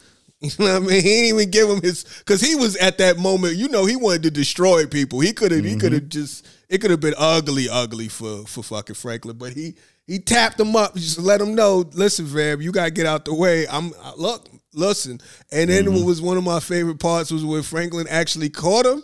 You could mm-hmm. tell he was so caught up in the celebration of connecting that he didn't see everything else coming. And it was doof doof doof doof. It was oh man. folded That his shit. Whoa, whoa. Oh man. He's oh he was fucked up. He was like, yo, well, at least when your when your sister and your wife asked, did I do everything I could? I, I did. And then Right. that's what Jerome Right. kind of was like, nigga, Which- oh, you stupid. All right. which was which was slick. I, I, I kudos to the writers, especially on these last two episodes. You know what I'm saying? They they really uh, they really kind of set it up in a way, except for Khadijah getting her set up, but everything else they set up in a way that was misdirected. You you ain't really understand what was really happening right then in the moment. Like if you follow along in the moment, you were really like mm. going for the ride, and they really took you on the ride. Especially um that that scene right there, and Reed and Irene. The whole the mm. whole Reed the mm-hmm. every scene that Reed had before he killed the old girl was a misdirection. Mm-hmm. You know what I'm saying? Which you could easily you you didn't think you would fall for it, but you know what I'm saying. You kind of fell for it, like you know I I did. You know what I'm saying? Like you see him taking his bags up out the office with the CIA officer, kind of taking over his office. He's saying goodbye to Oso. He go meet up with Avi. Avi, like, you know what I'm saying? All this shit be coming to an end, man. It's always gonna be another war. It's always, man, you know what I'm saying? You might as well come on to the dark side, man. Fuck it. You know what I'm saying? So you thinking mm. he out. You know what I'm saying? Like me, I'm like, damn, he really they really fought? Like, damn, that's crazy. So Right, when he right. When he walk up to old girl in the bar and Right. and sit down and start to tell his story. You like, what the he, he really gonna tell his story? God damn. And see, we thinking from it, I'm thinking from it like a modern age. Like once you say that shit, that shit could be in the cloud. You know what I'm saying? Like once you say it, it's gone. Right, You know what I'm saying? But Yeah. this this the 80s. So it's just on mm-hmm. this tape. This between me and you and this tape. So Right. Big ass recorder. Yep. but he did give her the justice of of of telling her the real story. She got the real story. Yeah. Yeah. He he gave her the truth before he gave her the truth. And that's You that, know, like and, and I yeah. The, um, I'm gonna just say this. They, I saw a meme said if uh, if I tell you I had to kill you was a person, read. Yeah, that was Reed for sure. I gotta rewatch. I cause I didn't catch all of the misdirection. I gotta rewatch that part because that's an interesting point. I'm gonna check that out. But um, yeah, I gotta catch that out. And for a second, I would have been not even for. I saw it coming. Like I saw that he's going to poison her. I knew he had to kill her. I knew he was going to have to kill her. I knew that was going to have to happen. Um, when he said, what led me to realize, oh, he to poison her drink was the foreshadowing when she was on old Black Panther radio, Revolutionary Radio, and uh, she was there with the other with the Panther, and she was uh, she was pouring her drink, and my man that was hosting kind of kept looking like, "Damn, ma, that's what we doing." And then like she took that big ass gulp before she kind of went into her her her spiel about what was going on. You know what I mean? Like that Right. was she always do you that. know, bes- she no no no she she's a drunk. She gets she Right. gets nice. She's that was from the beginning, from the onset when we first saw her. Right. She was pouring a drink. You know what I mean? She liked the sauce. She get nice, and it was also besides besides the um the the the uh the need to tell the truth hmm that was where she got her courage. You know what I mean? It wasn't Mm-hmm. just the fact that the the truth was her motor. Right, it was right, also the truth. But I need to I gotta keep this battery in my back because I know that I'm fighting against some shit that's bigger than me, especially Right. now with the CIA. Right. So let me go ahead. I'm I'm nervous. Let me go ahead and, and dull this fucking these butterflies because I got to get this shit out. You know what I mean? Because I put the truth even ahead of myself. Right. You know what I'm saying? But as somebody that drink, right, you would think Irene would say you at least keep a keen eye on the drink. But then at the same time, as somebody that drink, I guess you just, you know, shit, you got this round? All right, well, fuck it. Go ahead and get the round. You Right. just, you know what I mean? You was that thirsty, you know, no pun intended, that you didn't even see it coming. You know, and but, then uh, he did it so slick because even in the watch back, you don't see where he did that shit. You just the bartender didn't see it. Nobody, yeah, right. yeah. You know what I'm saying? It's like he he you know he mastered that shit. I guess. Went to school for it. Oh, They out teach you all types of shit at CIA school. right. yeah, he's good. Oh, oh, Alton. Oh, Alton took note of that shit too at the Black Panther radio. He was like, "You all right?" He's like, "Yep." Yeah, yeah. Nah, I'm good. I'm in my bag. I'm Yeah, in my bottle. Yeah, she stayed there Um, taking them big gulps because I'd be like, God damn, that's how you gonna drink the Jameson? Yeah. Shit. Yeah, you going down like that. Woo. yeah, with no with no real grimace either. Like she was a pro. Her, her liver was was beat up. Um it had to be. That shit like a whole. Um, what we what are you thinking? What are you thinking? You got anything else? Any more observations? I, I just got a few little tidbits here and there. Go ahead. go I like go I like ahead, when. Jerome had the sniper gear on. You know what I'm saying? Mm-hmm. I like that he had his big ass chain outside of his jacket collar. You know what I'm saying? He was he was Yeah, yeah, stylized. He was overdressed even to the to the shoot him out. You know what I'm saying? Right, right, He, right. he was true to character. He was overdressed even going out to kill. You know what I'm saying? So I, I thought that was Mm-hmm. I thought that was a, a interesting little tidbit. Uh, and then uh, also in that interview that uh, Melvin Gregg did, he made a he made an interesting point. You know what I'm saying? And he was like, you know, they were talking about how, you know, the fans. It was him and the girl who plays T. And they were and she was talking about how the fans were really coming for her, you know what I'm saying? How they were very protective of Franklin. And she never been on a show where that was the case like you know what I'm saying? Like where she's been vilified like in real life because of right, you know what I'm right. saying and then um and then so so Melvin when he when his part came in he was like uh it was like when it comes to Man Boy versus Franklin I understand this is Franklin's show and the viewers are his fans but Franklin isn't a good mm-hmm. person you know what I'm saying and you're like damn you know, you mm-hmm. never really think about it like that. You know, he did a little fucked up shit here and there, but it was all for the business, and we still ride with him. Like, you know what I'm saying? But when you look at it, like we are cheering for a nigga who really don't give a fuck. You know what I'm saying? Like, Villain, yeah. like you yeah. see what he did to the old people in the bookstore. You know what I'm saying? He tried to set me and Scully up. He's the real reason why the whole Miller family is dead. What did man boy do really? you know what I'm saying? but and he he mm. kind of right because Franklin is turning into like you know a, a not so good guy. You know what I'm saying? he went from he started off as a good guy, but he's not such he's not such a good guy right now. And we root for him. We root for the CIA in this bitch. You know what I'm saying? He's Like, damn near the CIA. No, he is the an CIA. operative. he is Bill. O'Neill. He is an op. And the only person that see that is Jerome. Jerome, like, man, I don't know Right. if we should be doing this shit. You got us out here Right. working for the CIA, man. Yeah, word, word. It's Uh. funny that you say that. It is funny that even as you said it, he was you could tell how much people fuck with Franklin. The fact he was like, he's not that good of a guy. He didn't even want to call him a bad guy. He was like, it's still it was still some restraint. The only person I it is funny, and it felt like sobering. The only person I gotta give Chris Lambert some props on this because he texted me one time, and it might have been the episode right after he did that shit to the old people, which was probably the most glaring. Right. Even all the killing and everything, the inv- infiltrating the hood with crack.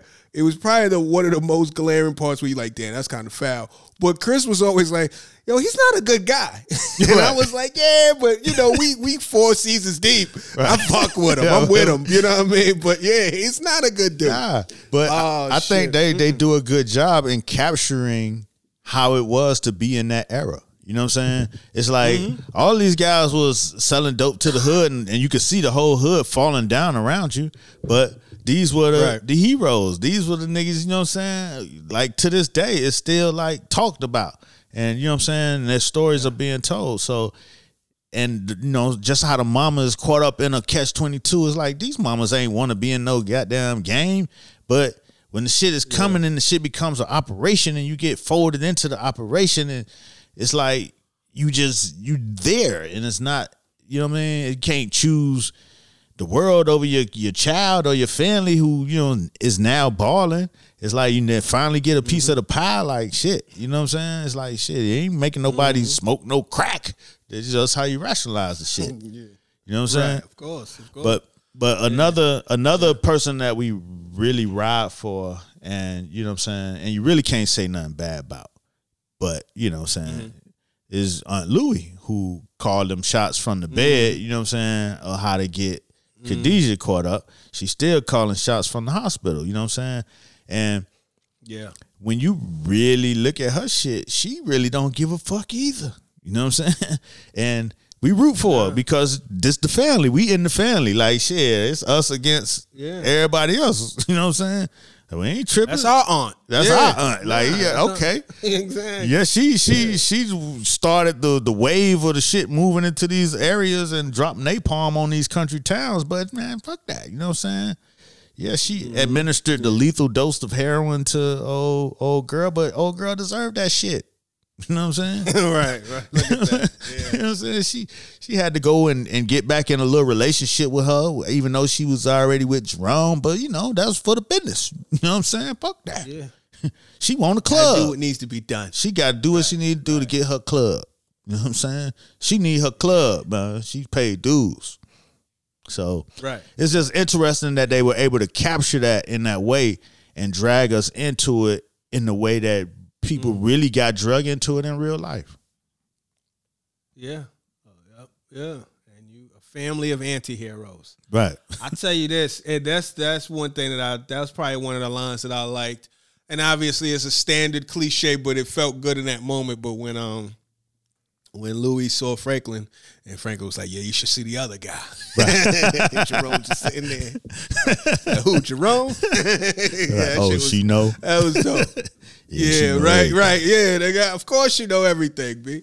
Uh, that's Central Intelligence. Yeah, but yeah. I thought that shit was cool, man. That was good. What are you? I know, I know you, and maybe I respect it. I know you like to to experience it as it goes. So Mm. this is the finale. If you have any predictions or speculation you want to put it out in the world, you Well- can do it now, or if you just want to ride out. I'm going to definitely ride out with it, but I expect to see something different out of Scully right now. He has taken all the losses. You know what I'm saying? Mm-hmm. Um, I expect this for him to be back on his sherm or some, or even clear minded, coming up with some way of reckoning of what's going on. Not sure which way he's going to go, but that's going to be interesting to see. Um, um, you will. We all know that you know from that last scene that Alton is going to be on the risen. You know what I'm saying, or on the move at least. You know what I'm saying? From Mm. from the promo, it looked like he's taking an offensive stance. So you know that's going to be interesting. Yeah. See what he going to do with a pea shooter.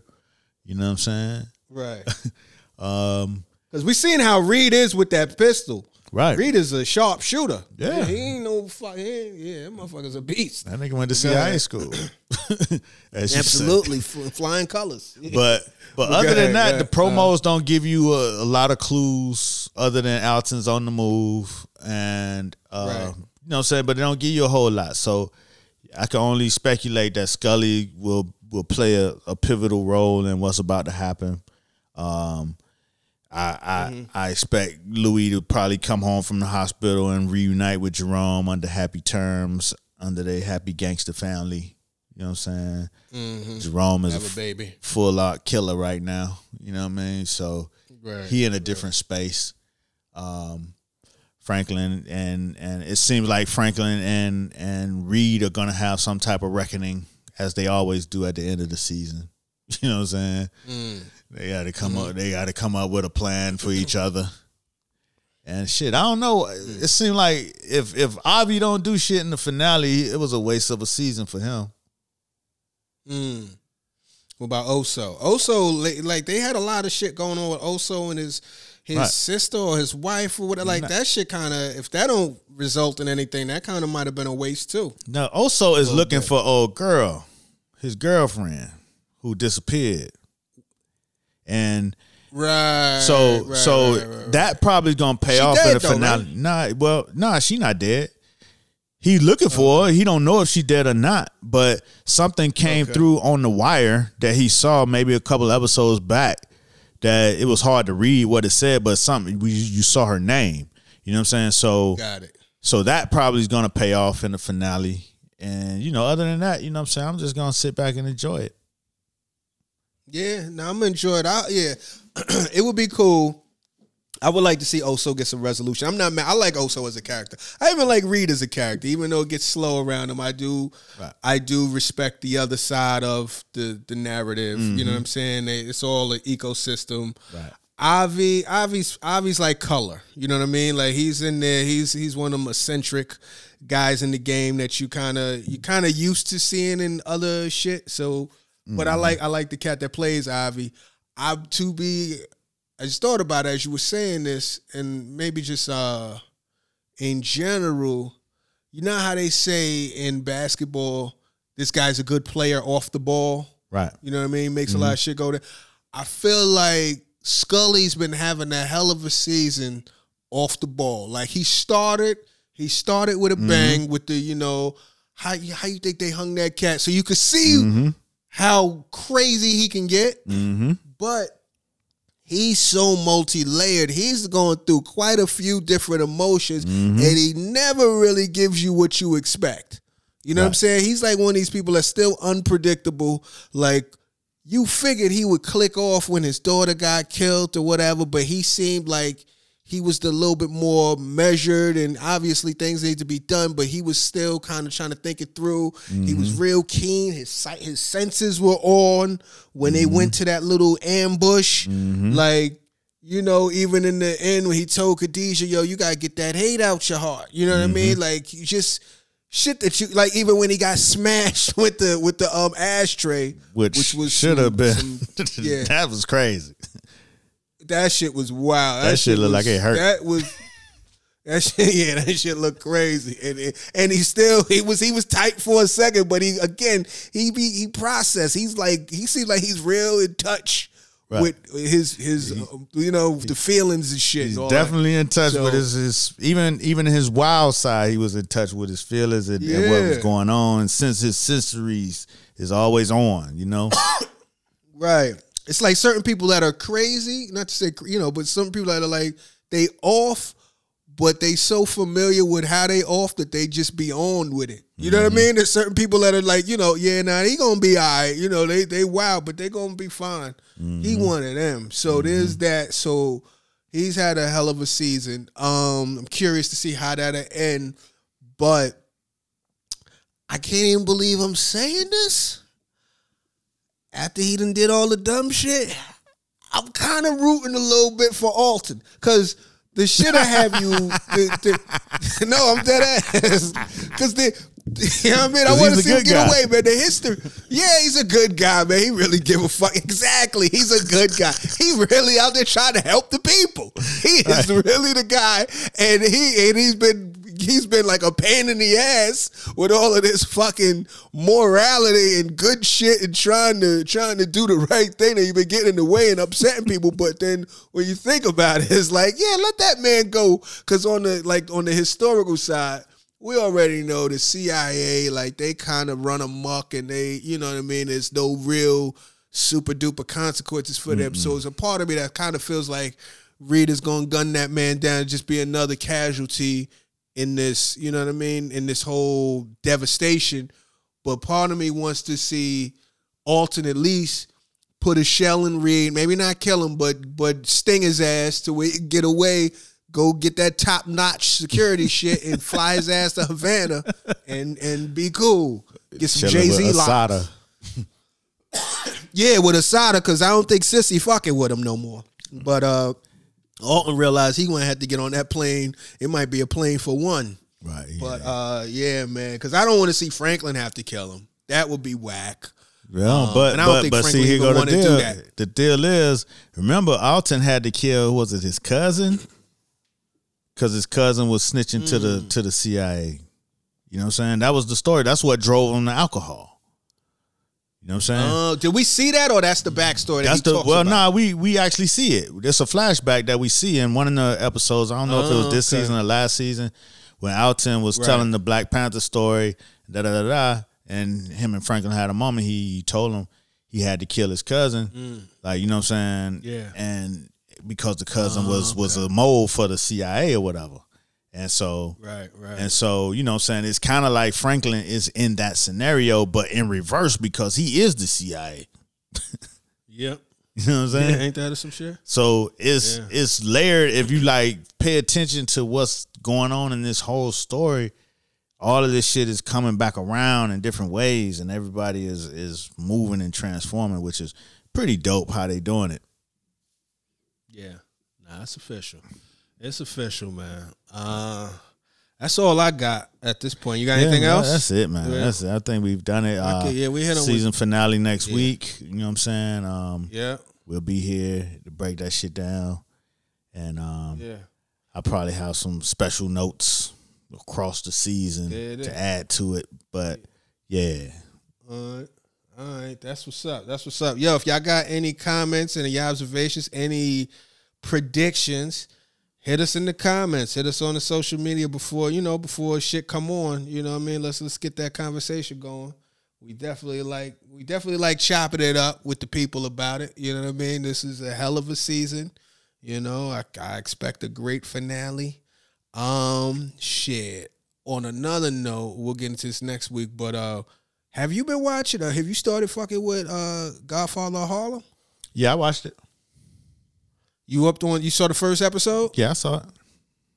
Okay, we might we might transition it to Godfather Hall. Yeah, we will we'll take it there. It, it's it's a little um, probably need like a um, nigga need like a, a TV sorbet to cleanse the palate.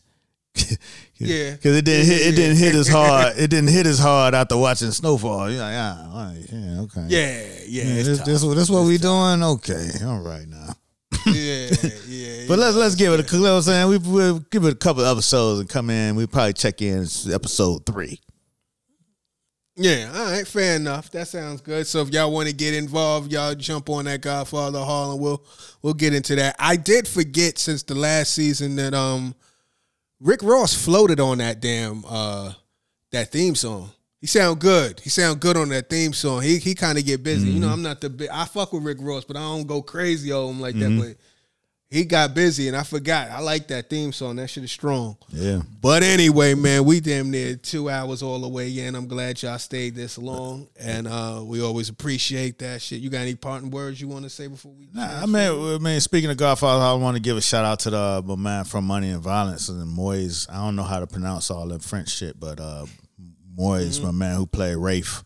We, we around here we call him "Say No More" because that was his favorite line. Uh, shout out to him on the Godfather Harlem. Look like he's um up upgraded his position. I think he's story editor now. Mm-hmm. So like you know, man, he's getting busy in the TV thing. I think that was his goal is to you know, what I'm saying be a showrunner or something like that. So um, look like he's he's a, he's achieving his goals, and that's that's good to see when you watch it come from the internet That's dope. to to to network TV. So shout out to that man, uh, Cloud Nine TV on Instagram, um, creator of Money and Violence. So that's that's it, man. I'm good. That's what's that's what's up. Shit. So when we doing Godfather Harlem shout outs.